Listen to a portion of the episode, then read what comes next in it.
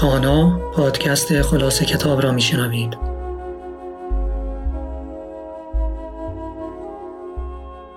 به نام خدا. درآمدی جدید به فلسفه اخلاق، نوشته هری جی گنسلر، ترجمه حمیده بحرینی. خلاصه فصل هفتم، سازواری. از این تناقض‌ها دوری کنید. 1. تناقض میان باورهایتان، یعنی منطقی باشید. 2. تناقض میان اهداف و وسایل، یعنی اهداف و وسایلتان سازواری داشته باشند. 3. تناقض میان داوری‌های اخلاقی و نحوه زندگیتان، یعنی با وجدان باشید. و 4. تناقض میان ارزش‌گذاری‌هایی که درباره کارهای شبیه هم می‌کنید، یعنی بی‌طرف باشید. در 3 فصل آینده رویکردی به عقلانیت اخلاقی خواهیم دید که آن را دیدگاه سازواری قاعده زرین می‌نامیم. در این فصل 4 اصل پایه‌ای سازواری گفته می‌شود. در فصل بعد قاعده زرین و فصل بعدتر هم یک روش اخلاقی شبیه توصیه گرایی اما مبسودتر از آن. 7.1 احتراز از یک بن‌بست. چگونه یک روش برای گزینش اصول اخلاقی برگزینیم؟ یک رویکرد می‌تواند بر اساس معنایی باشد که از داوری‌های اخلاقی مراد می‌کنیم، مثلا معنای دینی، اجتماعی، شخصی و غیره. اما اختلاف نظرها درباره این معانی نوعی انسداد در استدلال اخلاقی به وجود می‌آورند. من به دنبال راهی هستم که ابزارهای مناسبی برای استدلال اخلاقی به دست دهد که در همه آن معانی به کار می‌آیند. درباره برخی از اصول اخلاقی و منطقی اختلاف نظر چندانی وجود ندارد، مثل x به علاوه y مساوی y به علاوه x. با این حال درباره مبانی همین دعاوی اختلاف هست، اینکه حاصل قراردادند یا واقعیت یا چیز دیگر. شاید اصول سازواری اخلاقی هم بتوانند چنان مقبولیت و کاربردی داشته باشند. 7.2 سازواری در باورها. اگر عقاید ناسازگار را بپذیریم یا عقیده ای را بدون التزام به لوازم منطقیش بپذیریم، آنگاه اصل منطقی بودن را نقض کرده ایم. مثلا نمیتوانیم همزمان بگوییم یک وظیفه جهان شمول وجود ندارد و از طرف دیگر همه باید ارزش‌های یکدیگر را حرمت نهیم.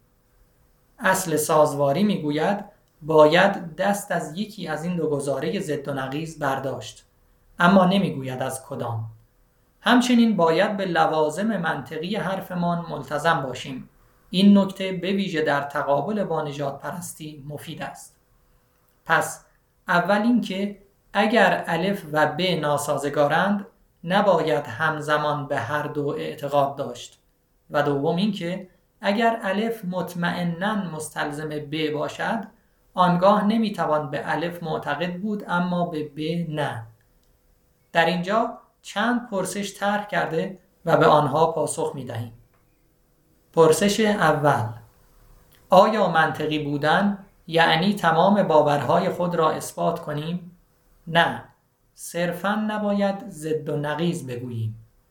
اثبات همه باورها زنجیره بیکرانی از ادله می‌خواهد.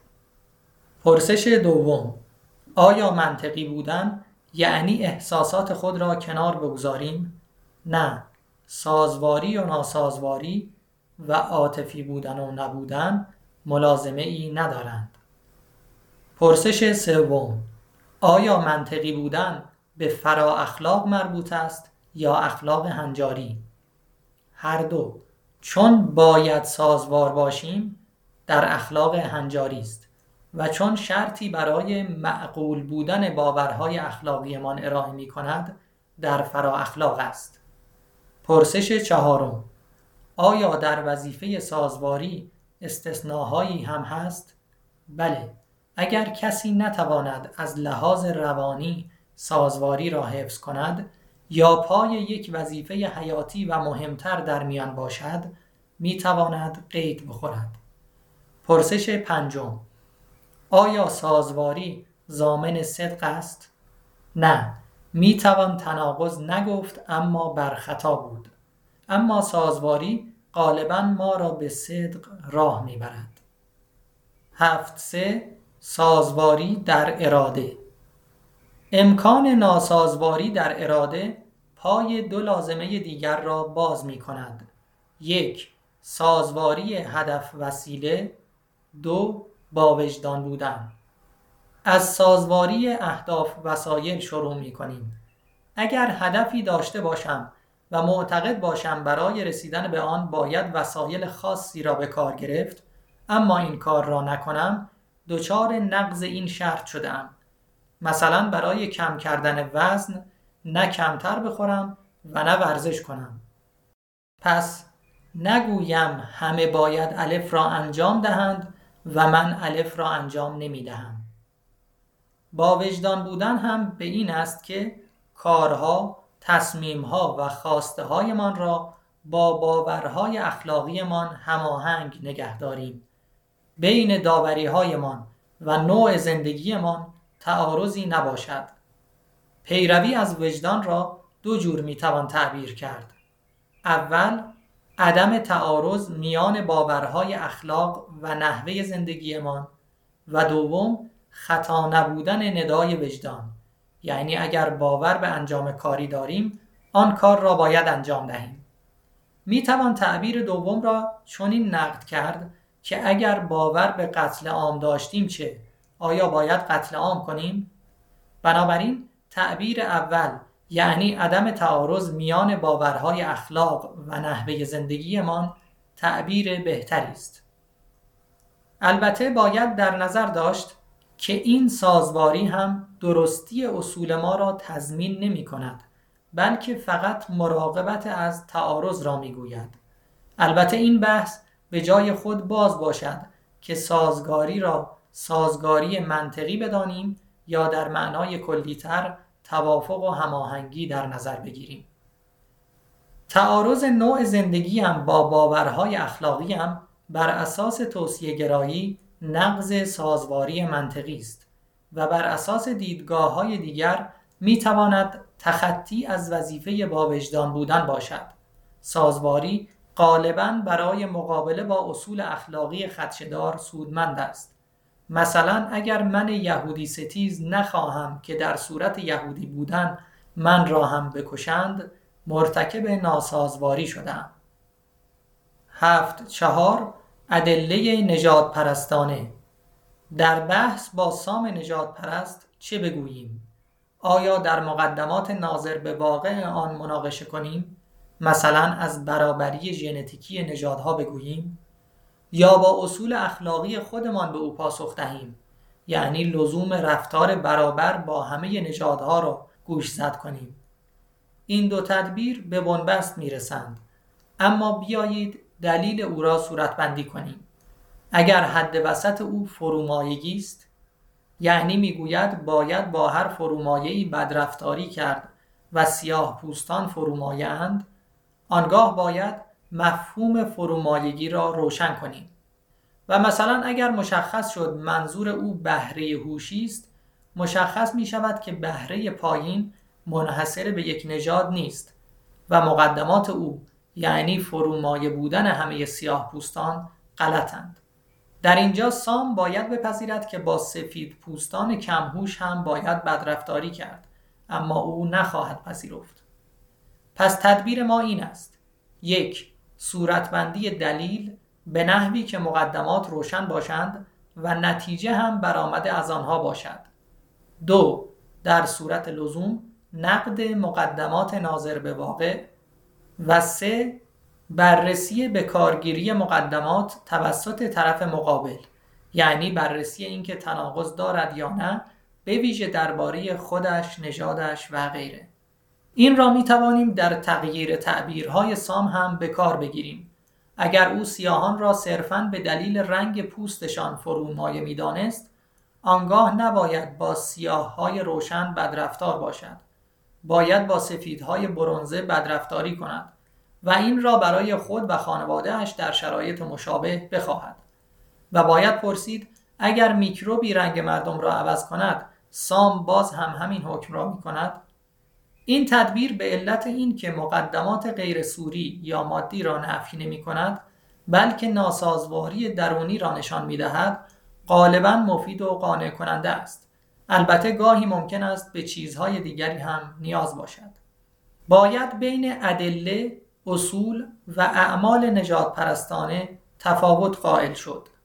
سیاهان فرومایه اند، با فرومایگان باید بدرفتاری کرد، در نتیجه با سیاهان باید بدرفتاری کرد، یک دلیل است. اما این یک اصل است که با سیاهان به علت رنگشان باید بدرفتاری کرد. و اینکه سام با سیاهان بدرفتاری می کند جزء اعمال است. در فصل 9 به بحث از اعمال خواهیم پرداخت. 7.5 بی‌طرفی. بی‌طرفی یعنی درباره کارهای دقیقاً یا از جنبه مورد نظر مشابه ارزش‌گذاری‌های مشابه داشته باشیم، فارغ از اینکه دست‌اندرکاران چه کسانی هستند. یعنی ارزش‌گذاری بر اساس خود کار باشد، نه شرایط آن. در جهان واقعی هیچ دو کاری دقیقاً مشابه نیستند، اما می توانیم آن را در موارد فرضی و برای سنجش بی‌طرفی خود به کار بریم. مثلا وقتی می خواهیم کاری را نسبت به کسی انجام دهیم، بپرسیم چه می شد اگر در وضعی دقیقاً مشابه او با من چنین می کرد، یعنی همان معکوس کردن وضعیت. مشخص است که اگر این دو گفته را با هم ترکیب کنیم تناقض گفته ایم. اگر با الف فلان کار را بکنم برای من بلا اشکال است، اگر الف در وضعی دقیقاً مشابه با من فلان کار را بکند کار او نادرست است. این بحث مثل قاعده زرین است، با این تفاوت که درباره ارزش‌گذاری است، نه اعمال و خواسته ها. در معکوس سازی به جای جابجایی تمام ویژگی ها می توانم فقط ویژگی های مرتبط با ارزش‌گذاری آن کار را جابجا کنم و با موارد مشکوک هم احتیاطاً چنین کنم. مثلا بگویم اگر رنگ پوست من هم سیاه بود. بی‌طرفی نمیگوید چه کنم، بلکه کمک میکند به یک کار از دو منظر متفاوت نگاه کنم و معیارهای واحدی به کار گیرم. همیشه هم ما با طرف فرضی مواجه نیستیم و گاهی در واقع با آن مواجه میشویم.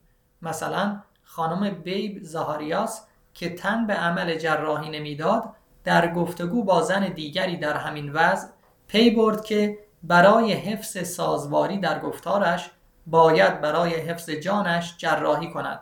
سازواری عقلانیت اخلاقی ما را افزایش می دهد. اکنون باید بررسی کنیم که منظورمان از سازواری محدود به سازواری منطقی است یا به معنای وسیع یکنواختی. اگر درباره کارهای مشابه ارزش‌گذاری‌های متعارض داشته باشیم، طبق توصیه‌گرایی سازواری منطقی را نقض کردیم به علت استعمال نادرست باید. اما طبق برخی دیدگاه‌های دیگر، من وظیفه بی‌طرفی مبتنی بر قرارداد اجتماعی، آرمان شخصی، امر الهی یا حقیقت بدیهی را نقض کردم که جای نقد هم دارد، اما این لزوماً تناقض‌گویی نیست. در ادامه چند پرسش را طرح کرده و پاسخ می دهیم. پرسش اول: اگر بگویم رانندگی برای تو بی اشکال است اما برای برادرت نادرست است، بی‌طرفی را نقض کردم؟ خیر، می توان وجوه تفاوتی را ذکر کرد و عدم اشتراک و مشابهت را نشان داد، مثلا سن شما را. پرسش دوم: آیا بی‌طرفی مستلزم برخورد یکسان با همه است؟ خیر، می توانیم به افراد بسیار محتاج کمک زیادی بکنیم بدون آنکه ارزش‌گذاری متعارض کرده باشیم. پرسش سوم: بی‌طرفی مستلزم آن است که همه را یک اندازه دوست داشته باشیم؟ خیر، این ممکن است باعث نابودی دوستی‌ها و خانواده‌ها باشد. اگر محبت به فرزند را برای همه والدین درست بدانم، ارزش‌گذاری متعارض نکردند. پرسش چهارم: آیا بی‌طرفی مستلزم آن است که در موقعیت‌های از یک نوع به یک منوال عمل کنیم؟ خیر، در این صورت زندگی کسالتبار خواهد بود. با ارزش‌گذاری غیر متعارض ممکن است یک بار کوکاکولا بخورم و یک بار پپسی. پرسش پنجم: آیا توسل به کارهای از لحاظ مورد نظر مشابه دستاویز خوبی است؟ اگر تفاوت‌های کم اهمیت را منظور کنم چه؟ مثلا بگویم من به عنوان تنها آدم 6 انگشتی حق دارم شما 5 انگشتی ها را بکشم. اگر با دست گذاشتن بر تفاوت‌های کم اهمیت، مثلا 6 انگشتی بودن مواجه باشیم، می توانیم با یک موقعیت فرضی معکوس او را شکست دهیم. توسل به تفاوت‌های مرتبط شروطی دارد. 1. دقت در امور واقعی، یعنی مصداق داشتن یا نداشتن یک عامل در آن موقعیت. و 2. تناقض نگفتن، یعنی ارزش واحد دادن به یک عامل فارغ از دارنده‌اش. احراز این شروط البته آسان نیست. علاوه بر این، تصور موقعیت دقیقاً مشابه بی‌عیب و نقص‌تر است. 7.6 چرا سازواری لازم است؟ تا اینجا 4 ضابطه برای سازواری ارائه کردم. 1. منطقی بودن. 2. سازواری اهداف وسایل. 3. با وجدان بودن. و 4. بی‌طرفی. این ضوابط می تواند از حمایت گسترده اما شاید نه همگانی متفکران با دیدگاه‌های متفاوت برخوردار شود. سارای نسبی نگر آنها را چنان قراردادهای اجتماعی بپذیرد. سام شخصی انگار آنها را با عواطف و احساسات خود سازگار ببیند و حتی در مواقعی که خودخواهیش گل می‌کند نوعی سود شخصی در آنها تشخیص دهد. مثلا رنج‌آفرینی روانشناختی و مجازات اجتماعی تناقض‌گویی و غیره را در نظر آورد.